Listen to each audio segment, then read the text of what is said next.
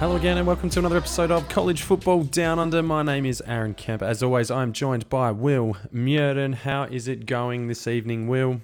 It's going all right, my friend. It's doing all right. We're rolling along here.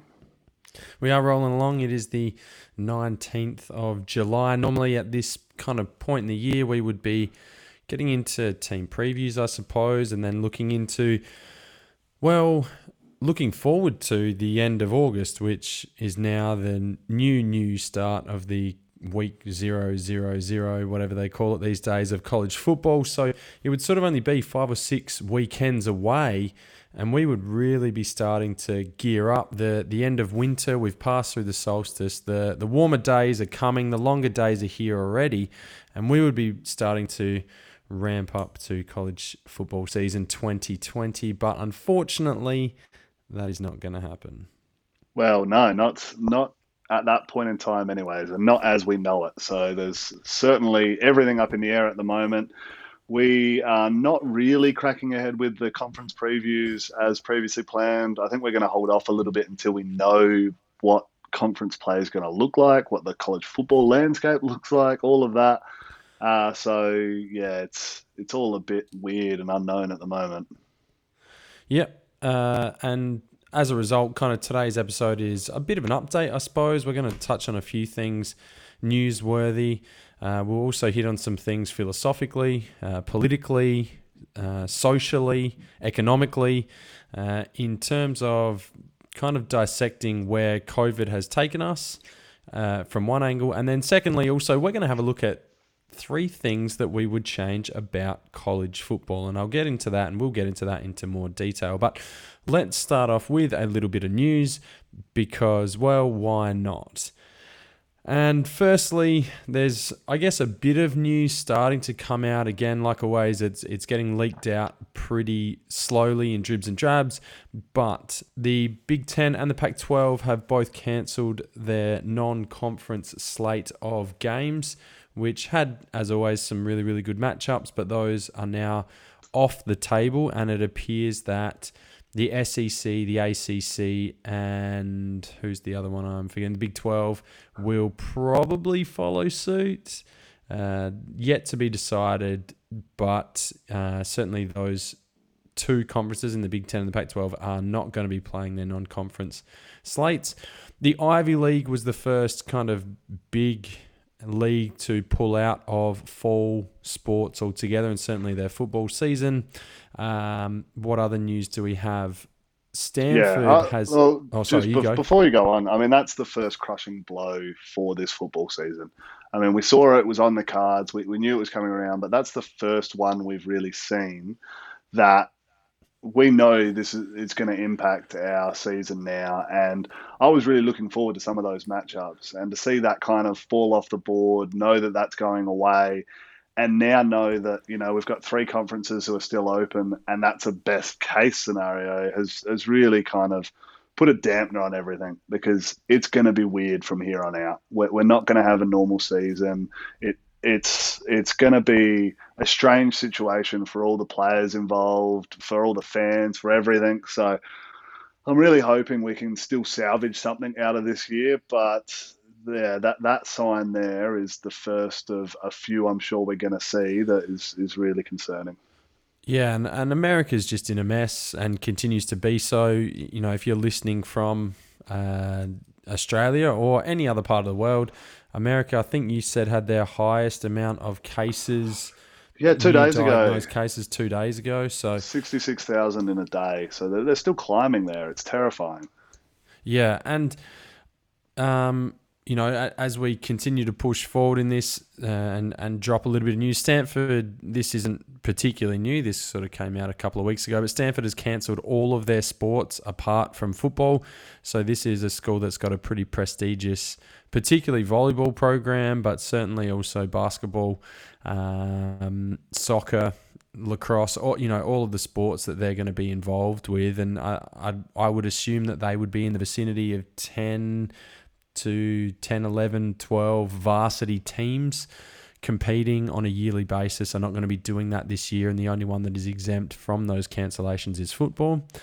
I think you need to have 16 as a minimum to be a Div 1 program, I believe. You need to have 16. Is that correct, is it? Yeah.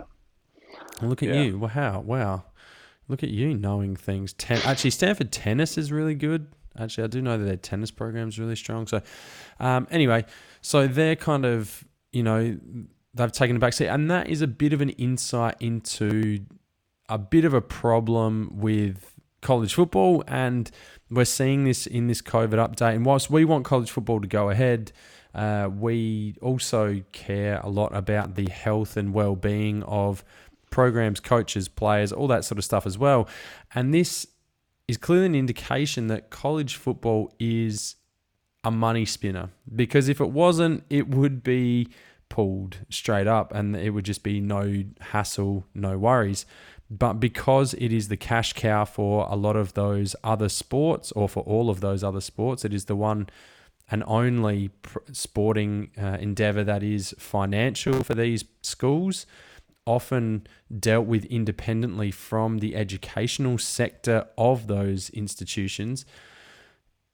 It then shows, I guess, a little bit of the dark side of college football and what it's all about, and the fact that money is starting to dictate and influence and overrule, I suppose, the health and well-being of its athletes, which is a scary place to be in, but we're heading down that path.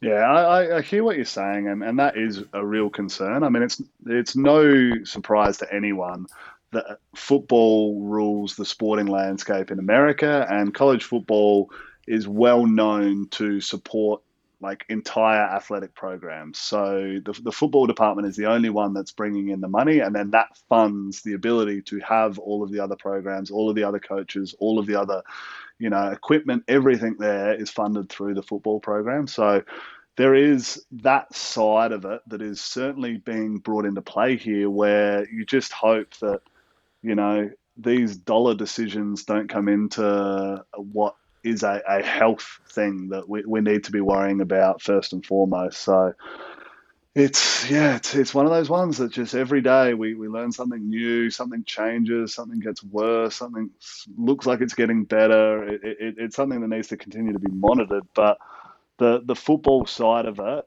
you'll see, you know, the Big 12, SEC and ACC were not immediate to jump down that path because of that dollar figure. So I know you were talking about off air before we jumped in, there's something like $160 million is the value of the non-conference games that are played in the college football landscape. And that money is more often than not kind of super important to the smaller programs playing against the bigger guys. Those are their money games. And, you know, you go, you think you're a New Mexico State or something, and you're going up against a heavyweight like Alabama or something. You think, you know, why do they sign themselves up for it? Money. They get a hell of a lot of money in making their team available for that one. And I read a report that New Mexico State are saying that with their two non-conference games being cancelled, they'll miss out on $2.1 million that they would expect to generate from those two games. And that's a huge amount of money for a smaller time school for that. And the athletic director's saying, without that money, we can't move ahead with an athletic program. We could fire our entire staff within the athletic department and we wouldn't make $2.1 million back. So it has a real impact there. It impacts lives, it impacts jobs. And it's just going to be super fascinating to see how this all plays out, because those games are gone in the Pac-12 and the Big Ten. They're talking about make-up games potentially with the leagues that are still willing to play it, but the numbers are not getting any better. And until that happens, we're not on a path where we can think, oh yeah, you know, we can have these games fill in. If it continues to get worse, it's just not going to happen. Yeah, and I guess there's a couple of factors in play here. And for a lot of Australians, we probably don't understand the economics behind college football, but certainly these paid games that these smaller schools go up against are the lifeblood for their particular institutions. And without them, they might have a revenue of, like you said, 2.1 million for New Mexico State. They may only bring in about 4 million a year in total. Now, if you compare that, we often talk about the Michigans, the Texas, the Alabamas, the Tennessees, the Floridas of the world, the heavy hitters. You know what? They'll probably make money, Ohio State. They'll probably make money this year anyway, regardless. Even if they don't play a season, I mean, they probably will lose a bit. But they've got the insulation there and the boosters and the finance to you know, weather that storm. Texas brings in, I believe, about $225 million in revenue a year. Compare that to a New Mexico State.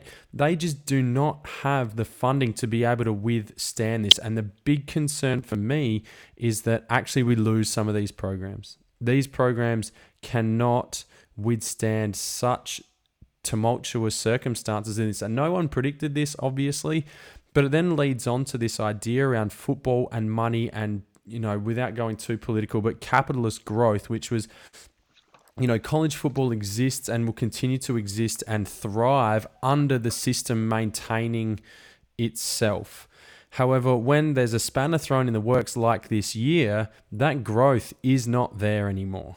It's been completely gutted from these programs, and all of a sudden, your New Mexico states, your Arkansas states, your, you know, whoever else it is, those Idahos, your, you know, Northern Illinois, although they're probably okay. But, you know, all these programs that are on the fringes that live, I guess, in a pay packet to pay packet existence can't, you know, ride the storm out. And they're not going to be able to. And that brings with it a lot of concern. And this simple event, I say simple event, it's quite a, you know, calamitous, tumultuous, and complicated event, significant event, can, you know, heavily influence what college football looks like into the future. And that is where a lot of my concerns lies for these smaller schools that aren't able to withstand it. Because when, you know, Jimmy and Joey Smith decide to,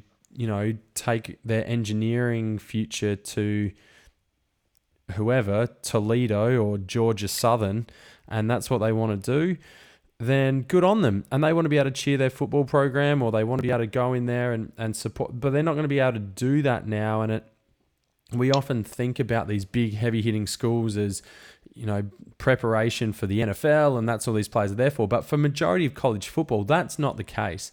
These guys are there as a side piece to their education. It is not the center point. And this side piece is going to be completely taken away. And, you know, it is disappointing. And it does worry me for the existence of college football. And unfortunately, as always in capitalist environments, the rich are going to get richer. They're able to insure themselves against the storm, weather the storm, and then monopolize on the other end, which is a bit of a concern. So, you know, I do worry. Anyway, let's move on. The last probably little bit of news is that the SEC have said that players can choose to opt out of season 2020 if they so choose. And in doing so, will maintain their scholarships. So those scholarships will still be honored. If they choose not to play football, they will still receive tuition and boarding and a stipend and all those sorts of things that they would normally undertake. Training facilities, dining, all that sort of stuff will be covered, catered for and managed regardless of whether they choose to play or not, which to me is more of an optics thing. The SEC and college football have to be seen as being proactive and positive in this space and giving athletes and human beings, I guess, in general, choice as to whether they can play or not. Because if they said that, oh, you must play for us to honor this, then obviously they're forcing their hand and saying that, well, they will have to play in a circumstance and situation that they ideally would not do. I don't know what this means. Not too much. I would say that a lot of players will choose not to sit out anyway. There's still NFL futures, and for SEC players, a lot of those will have NFL aspirations. So, you know, that's another direction that the SEC has taken. Any thoughts on that one, Will? Yeah, I think that they didn't really have a choice on that one. I mean, as you said, in the optics, if you could imagine any program who's saying to their players, "Oh, you have to play or we're pulling your scholarship. It's a bad look on the national scale. It's a bad look in recruiting for any future years on that.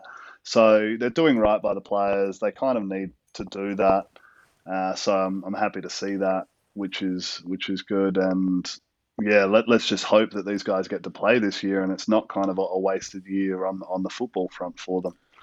Yeah, I mean, I think we'll address that in the future if it comes up that the season is cancelled and how scholarships will be managed and all that sort of stuff as well. But I think a key note as I do transition slightly here is this isn't the NFL. These aren't professionals. They're not getting paid to do what they do. The programs are bigger. There's more players involved than on an NFL level. There's more staff involved potentially. And on top of that, they are existing and communicating and behaving, interacting with an entire university. Up to 100,000 or whatever students may exist on campus at one time. This isn't the same as what it is here in Australia with rugby league or the AFL, where A, cases are minimal, and B, they can hide themselves in a little bubble and exist, effectively isolated away from the rest of society. That can't happen in college football. It's too big. There's too many people involved, and the education for them is, I guess, priority number one. So it's not like you can turn this into a professional environment and sit these players out of real life existence and just get them to play football. So, that's another thing to consider as well on that front. I guess that kind of brings me to my next point is, am I going to buy Game Pass this year? I haven't had it the last 2 years because the Bucks have been fucking terrible. But with Tom Brady in the building, we've got one of the best wide receiver cores in the NFL. Am I going to pay $250 for Game Pass this year, Will? Absolutely. You're going to cough that up. The Bucks are back. They're challenging for the NFC South. Is that you guys? Yeah, good by you. So, yeah, for sure, dude. You'll be all aboard. You'll be following more in the fantasy world too, which is good. I'll be talking about players and you might actually know who they are this time. Dude, I know the NFL. I know them. I just don't really know how good they are in an NFL situation. Yeah, or a fantasy one. But no, you'll definitely be buying that. Okay. All right, let's move on. Yep, let's do it. Okay, so... I wanted to tap into, I guess, like I was thinking a little bit of like choose your own adventure. We often talk about how much we love college football, and we do, but I have become a little bit jaded, as you may or may not be able to tell from the start of this particular episode, around the growth financial side and the potential slavery side of college football, and just kind of being able to discuss, well, what are three things that we would change about college football? I love it. I love the sport. But I feel like I'm heading down a road of a love-hate relationship like I do with the entirety of the United States of America. And that is that I want this product to be pure and clean and honest and what it was in the 1950s when... I guess only discrimination was at its peak. Yeah, that's not what I mean, but I guess, players played for their school and they weren't mercenaries. You honored and respected, you played for something. That's what I want to see. And anyway, I won't, I'll get off my soapbox now, but three things in college football that you would change. We'll kick us off with something. What is one aspect of the game, of the structure, of the governing of this particular sport that you may look to alter? So you've asked me for three here, and I've gone three serious and three more on the lighter side here. So I'll lead off with my serious ones, and then we can have some fun with my other ones on the back end of this. Okay. But okay. The first one for me, which I do not understand, and if I had my way, I would change, week fucking zero. What is that shit? Okay. Don't give me a week zero. Do not... Like, week one this year was supposed to start at the end of August and then finish something like on the 9th of August. That doesn't make any sense. How does it run the 9th of September? Yeah. How does it run for, 10 days? It's supposed to be week one. It's stupid. Just have it start at that point. And if like you don't want the big programs playing, that's fine. They kick off on week 2, or just have everyone start at week 1. Like I don't like it. Doesn't make sense. Give us like a blockbuster matchup like we get in the AFL with Richmond and Carlton every year. Give us one of those to kick off the season. But seriously, like, come on. Yeah, I mean, again, it's spiraled into that money spinning world, hasn't it? Week 1 was always, they had the kickoff games and there would always be big matchups. And then, I don't know who, like Colorado State always play really early. I think they always, you know, have that kick early. And then it sort of has turned into this bit of, like, they still have got like the kickoff classic, which happens technically in week 1. Correct, not week 0. But by that stage, there's probably been like 20 games already been played. Yeah, and before that kickoff game even happens, like a lot of non-power 5 teams going up against it, and like you're starving for it, so you're keen to watch it. But give us a marquee matchup, but like off the bat to get into. Don't give us kind of like these trial match warm-ups. Yeah, it's kind of like it's a bit like a rolling start of college football, and like the first game you get is like Ball State versus Bowling Green. I mean, last year I think one of them was BYU Hawaii, and that was one of the best matches I watched all year. So I probably need to be a bit careful here because I really enjoyed that one. But do it better. All right. Well, for me, I agree. Mine's less simple, I suppose, and I've spoken about it earlier. I don't know how this exists. I don't have a game plan, but I guess I just want a little bit of... I'm going to roll my two things into each other, actually, so I can push through this a little bit quicker. But 1 and 2 for me, bit of money equality. I don't know what this looks like. I don't know how it looks. I think I just want to make sure that, like we spoke about earlier, that these smaller schools can continue to exist and buffer against any kind of crazy situations like have existed this year.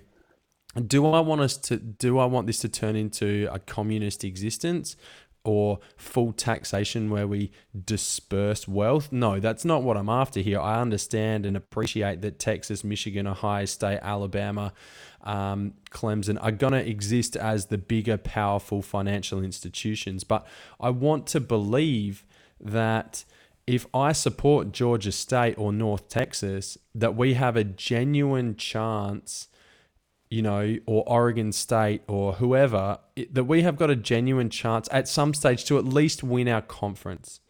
And maybe that doesn't come around very often, but at least once every kind of 4 or 5 years, the financial gap between those two, between those that top and bottom is somehow managed or somehow negated to a point where, you know, you cannot just blow people away financially or blow ball clubs away financially. And I think that starts with, which is point number 2, is a coaching salary cap. Now, a lot of our coaches, particularly in the Southeast, you look at Nick Saban. I believe Nick Saban is the highest paid government employee in the state of Alabama. It would not surprise me if that extends to Kirby Smart in Georgia, to Dan Mullen in Florida. They are getting paid in the squillions of dollars. Ed Orgeron in LSU in Louisiana would be exactly the same as well. And these guys are getting paid so much. I would like to see a salary cap put on that, not only for the sanctity of college football, but just from a human perspective as well. I don't know that college football coaches are, you know, the most important human beings in their state. And maybe that can be evened out a little bit, or certainly some of that money can go elsewhere. So therefore, the arms race around coaching can be part of that first step in a bit of financial equality across college football. Yeah, I disagree with you on that one. I like that the best coaches get paid the big bucks. I mean, this is a huge industry that we're talking about, and there's only an elite few who are on these mammoth contracts. I mean, across the board, they're certainly looked after. A Div 1 head coach has certainly got a reasonable salary, but there's not a huge amount of these top-end ones. And if we talk about the dollars that they're making in the scheme of what the overall program spends, I still think it's fairly insignificant. I do tend to agree with you on the first part that I would like to see more financial fair play across it. I don't know how that works without totally kind of compromising what college football is now. And that'd be interesting, whether it's caps on spending and, you know, programs that have all this money, finding ways to invest it in the student side of this whole deal, like kind of directing more of the attention to that rather than the football side of it. But I would argue that they probably do. Like, in terms of supporting their student athletes, maybe not going and supporting the School of Medicine or whatever, but they certainly go and support their student athletes with tutoring and mentoring and, you know, different bits and pieces. Yeah, to get them what they need. So, I don't know the answer for it. I would like to see that. Like, if we're talking these hypotheticals here, certainly I would like to see that gap closed a little bit. I would like it to... you know, not be that only 6 teams can win the national championship, which I feel like that's where we're at. Only, you know, 2 or 3 teams can win a conference in any given year. But yeah, I just don't know the answer in how that happens. Neither do I. I think it's college football is the ultimate reflection of the society we live in, I think, and that makes it really, really tough. But it's interesting you say that, you know, the head coaches should get paid what they get paid, you know, in the range of $4 to $6 million, which is where those top guys are at. But then you look at strength and conditioning coaches, you look at assistant coaches, which are in the realms of $600,000 upwards, over $1 million, and you believe clearly that those coaches are worth that kind of money as well, and that not only that, you say you want some money equality, but it's a small percentage in terms of the overall earning of a college, but surely we must be able to find a better way to distribute that income. And, you know, be able to share that to increase not only the product on the field, but also the existence and experience for lots of different humans. I'm not saying go and donate that all to charity or anything like that, but are you honestly telling me that having, you know, 7 PS5s instead of 1 Xbox in a player's suite is really the big difference for that? Or like 18 LED screens, or... you know, whatever the case may be for those players and that football program, there's got to be... It feels like college football programs are spending money because it's there and they need to spend it for the top-end guys, because they are probably... I don't know all the economics of it, but they're probably non-for-profit, which means they have to spend what they bring in. So as a result, they just start dumping it into crazy... massage couches for the offensive line. And is that really the best way to kind of dish this cash out?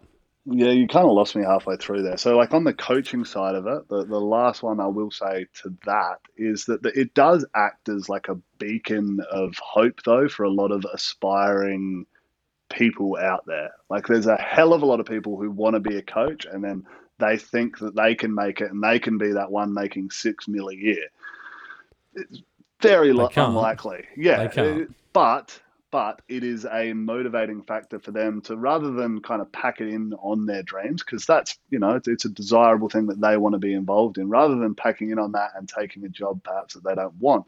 They fight through it. They fight through to try and get to that, and then they land up as a high school coach making a wage enough to support their family. Not that dream, but because they had that motivating thing at that, you know, when they were starting out, it saw them through to be able to do that. Same with strength and conditioning coaches and stuff like that. Because these opportunities exist, people see it as a viable future for them. It may not, like, it's very unlikely that they ever get to that point, but it's a motivating thing for them to continue to do what they love that then leads into whatever else they end up falling into in life. And I'm all for that. I like people kind of going for their dreams, and that's what this sport's all about. We enjoy it. That's why you want to be involved in it, and you try to get as far in that place as you can, and then, you know, fall somewhere hopefully not too far away from that with what you end up doing in life. Yeah, I mean, this Yep. I mean, this conversation can go round in circles, I suppose, and lots of people are going to get fucking bored of it. So let's move on. What is the next thing that you would like to change about college football? I've been a big proponent of this. I would like to expand the playoff. Bring it out to eight. I think eight is good. I think I've kind of said how I would like it structured up, where we would have 5 conference champions. We would have one spot guaranteed for the non-Power 5 schools. So the group of 5 schools would be selected, and we would have 2 at-larges that can come from anywhere. And we would play it that way. I think that would kind of throw things up a bit more, get a little bit more variability towards the end of the year. You might not have such a monopoly at the top, because there'd be the Cinderella stories who are running hot, and confidence is a hell of a thing when you're a 20-year-old man.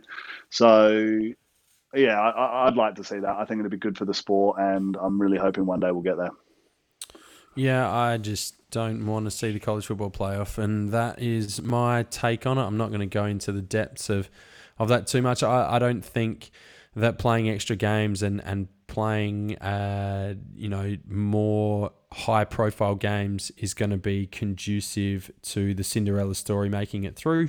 I think if you have to face a continually highly resourced, highly funded, with elite player program 3 consecutive weeks, the small school's never going to hold up. So I still don't agree with the college football playoff. I would rather see more teams have more success, enjoy winning their conference, go and play in bowl bids, and go and win a national championship for sure. But let's not get hung up on this playoff, because if you lose week 1 to Central Michigan, I'm not saying that has ever happened to the Oklahoma State Cowboys. I don't think it was week 1. But if that ever happened, it puts you out of the race, and I'm not really that interested in that. Anyway, moving on. I would like to see, I haven't fully thought this through, but I would like to see that if a student... a student athlete declares for the draft and they don't get taken in the first 4 rounds, they can choose to return to school. However, if they do return to school, they must complete their degree before re-entering the draft if they so choose. So this is, I guess, supporting the student athlete, supporting the decision-making process of 20, 21-year-old kids who maybe, pull the trigger on something that doesn't quite work out for them and then are left with not a whole heap. I think this is an opportunity for players to have a little bit of insurance against any wrong decision-making that can be made. Now, the way I guess I kind of think about this is I want something that's good for the players into their future, because we know that with only a small percentage of college football players go on to play in the NFL, for 1. For 2, coaches, athletic directors, whoever else in administration have got a lot of years to make money. They've got a lot of bad decisions that they can make.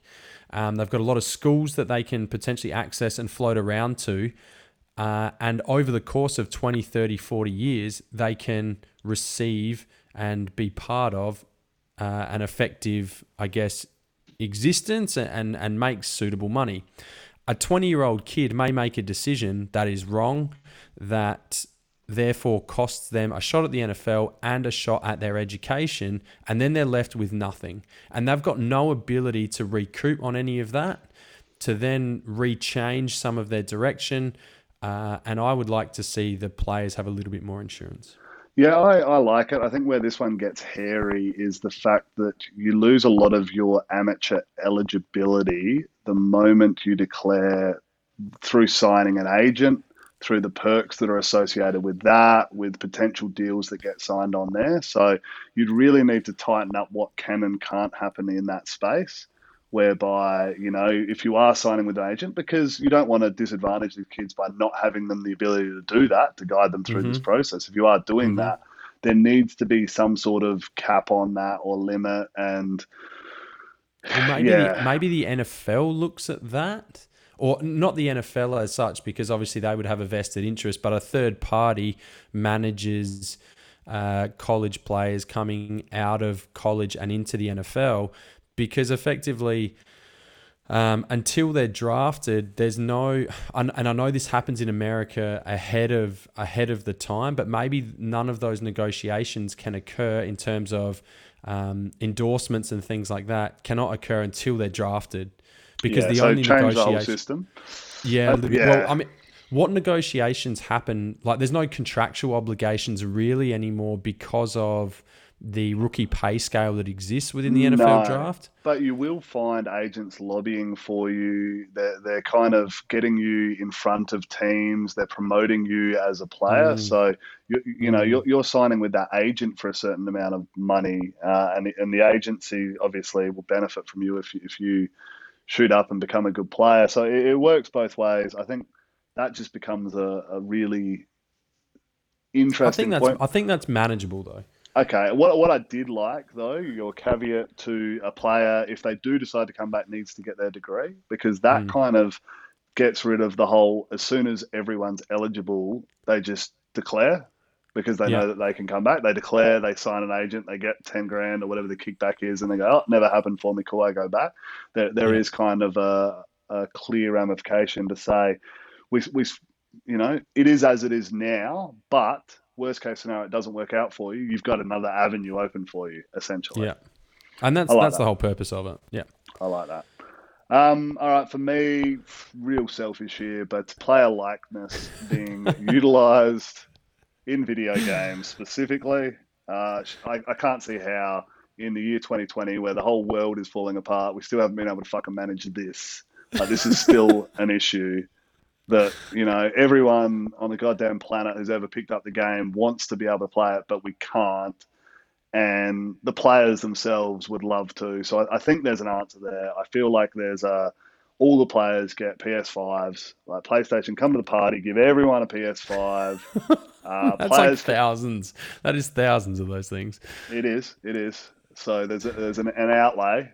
But I think, like, once you've got it that first year, you don't get another one. I don't know what the deal is, but I'm sure they're making plenty from the game. I'll chip in too to help fund this as long as I can get the game back. I'd really like to see this happen. And then players can opt out. So if Ed O'Bannon is back and he's not interested because he's more of an Xbox guy, so he doesn't want the PlayStation, then they can opt out. But I want it to be like a tricky process to get out. It's not just a simple tick this box and you're not in the game. You really need to jump through some hoops to get yourself back out of that game. I mean, nasty. Obviously, I want the game back. I think there was an interesting point and suggestion that was put forward by the NCAA, and that is that players cannot receive any reimbursements for their likeness. And this is not game related, but for any other advertisements or endorsements or things they have been a part of in order to earn some cash while they're at uni or at college. And that is that they actually need to be involved and completed a semester of college from an educational standpoint, which I think is a really nice point to have in, because you therefore reduce the risk of players just getting paid. As soon as they sign that letter of intent, they could be all over making money already, drop out of college, whatever the case may be. I know it's not in their interest to do that, but there is a little bit of a concern that would become the priority and they don't actually get a chance to settle into college life. So I actually didn't hate that suggestion, but that's just another consideration. Yes, of course. I like that, and I also like the idea that you potentially pay it out upon finishing your time with the school. Actually, that's cool. Yeah. Whenever that may be, just a lump sum. Yeah, correct. So it's kind of held in an account for you, and then it's made available. So then you don't have these kids rolling into an educational institution in pretty fancy cars and whatnot. Because that doesn't happen right now. Well, obviously. Yeah. Yeah, you're not wrong, but I just feel like you're gonna have a better chance of that money being better spent at the back end of your college education than when you're in your college years enjoying yourself. I just feel like you might be spending a bit of that in ways that you probably shouldn't. They might even teach them about saving. Gee, we're real adults now, aren't we? We are grown up. Look at us go.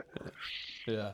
Okay, take us through some of these more humorous ones, because this may go down as one of the driest episodes in the history of College Football Down Under. Yeah, well, we're definitely going to need to recommend people kind of skip forward. I think we've been all right on the back half here, but early on, I think I was on the knot a bit. It was tough sledding. Anyway. All right. So next one I think is a good idea, and I'm not huge on like physics and science. It was never really my strong point. But what I'm not big on is these weather delays that we have in some games because of lightning storms. So if there's ever lightning in an area, they'll pull the players off the field. Makes sense. They got metal helmets on. Don't want them getting struck by lightning. Shit's dangerous. All the fans kind of need to go in and under the stadium. And they can wait for up to like 6 hours while they wait for this thing to pass. What I think we need installed at all of these campuses is like a massive erect pole, like a really, really big lightning rod, so that any lightning in the area is sucked to that pole rather than potentially going to the stadium. And then you just play on. You just know. And then, like, I'm thinking, I'm feeling a bit Trumpy here with these sorts of outlandish. So I'm thinking that you could use the electricity that hits it to, like, do good. So that's generating, you know, energy for the campus as well. It's lighting up the bars for that night.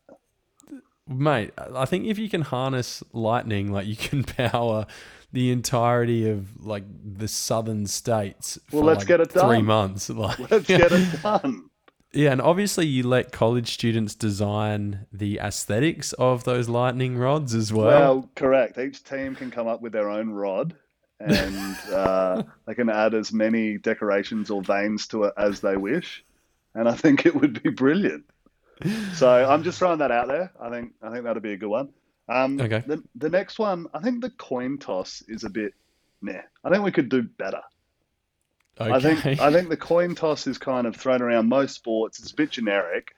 I think what college football has that's quite unique at that level is like a blend of cheerleaders who are quite athletic on both sides of the field. So I would like to see as like something sacrificial, I feel like. Well, not so much sacrificial. Let's let them play it out on the field. Let's have the two cheerleading teams go head to head in like an overtime style matchup, whereby the winner of that gets to pick what they want to do as if they'd won the coin toss.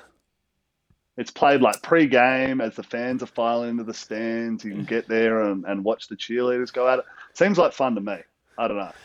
I can just imagine Nick Saban like spraying his cheerleaders for losing the toss. I just want to see him in the room of some like 300-pound cheerleader, female cheerleader who he's signing to sit on the line for this. And he's like talking to her parents, saying, "Oh, she can come cheer for us." I don't know. I think there's something that can be done with the coin toss. So I like that. Well, I think your suggestion can probably be about a plan D or E. So let's go on to next. Okay. Last one I've got for us is let's up the stakes on the kicking game, and let's give 2 points if you can doink it in. So if you can hit one of the crossbars or the base bar and it goes in, you get 2 points. I think it has to be more than that. Like that, you've got to hit that on the inside. There's no way kids are taking risks enough to hit the inside of the post. I mean, you could double doink it like your boy at... Wasn't that a Chicago thing as well? Don't do that. But you like, there's a lot of risk involved. I think like you could easily slide it to the outside, like half an inch, Charlie, half an inch on the other side, and it would have been in on the extra point because like extra point, you're quite close to the college. Yeah. So I was thinking 2 points there. If you hammer in the side of it, your angles are better. But I just remember like Emilio Estevez in the Mighty Ducks, and he was like half an inch, and it would have gone in. It's like, well, half an inch the other way, you would have missed completely, and that's the real risk. That's my go-to bedtime story when I've got the little one saying, tell me a story, Dad. I just like recite Mighty Ducks from like start to finish. And she's normally out by the time that he's triple deacon. Big Charlie Conway's out there triple deacon. She's off. So it's a good one for me. I like that. Do you know who was a wet blanket in that? Banks. Adam Banks. Yeah, he was. He was a little bit. I don't know if he's just a bad actor. I think his name was Guy, but they called him Gee in the show. I don't know what that was about. But yeah, anyway. Good. Some Mighty Ducks talk there. So well done, Coach Bombay. One of the greats. He wasn't, he wasn't even a has-been. He was and never was. Cake eater. He was a cake eater. Well, that brings us to the end of an excruciatingly painful episode. Unless you've got anything else to add on this long episode, which feels like it's gone for about 7 hours. I don't know what's gone longer, this episode or the entirety of the off-season. But anything else for us, William? No, I think we will hope for good news now. So everyone go away, do your best to stay out of trouble from a COVID sense. If you need to be steering clear of other people, please do it. If you need to wear a mask, please do it. Whatever it is, just do whatever you're being told to do at the moment, because, I mean, there's so much that relies on this, and college football is only a small part of it. It's a big part for us. We enjoy it. We want it back. So if, let's just hope that we can start to see some things swing in a positive direction, and the next time we're getting together to chat about this, we've got better news. Yeah, I mean, like if June and Robert down in Florida want to see a Seminoles Hurricanes battle, then we need you to wear your masks in Walmart if that's okay. That's going to be a really, really important thing for everyone to do. So stay safe, of course.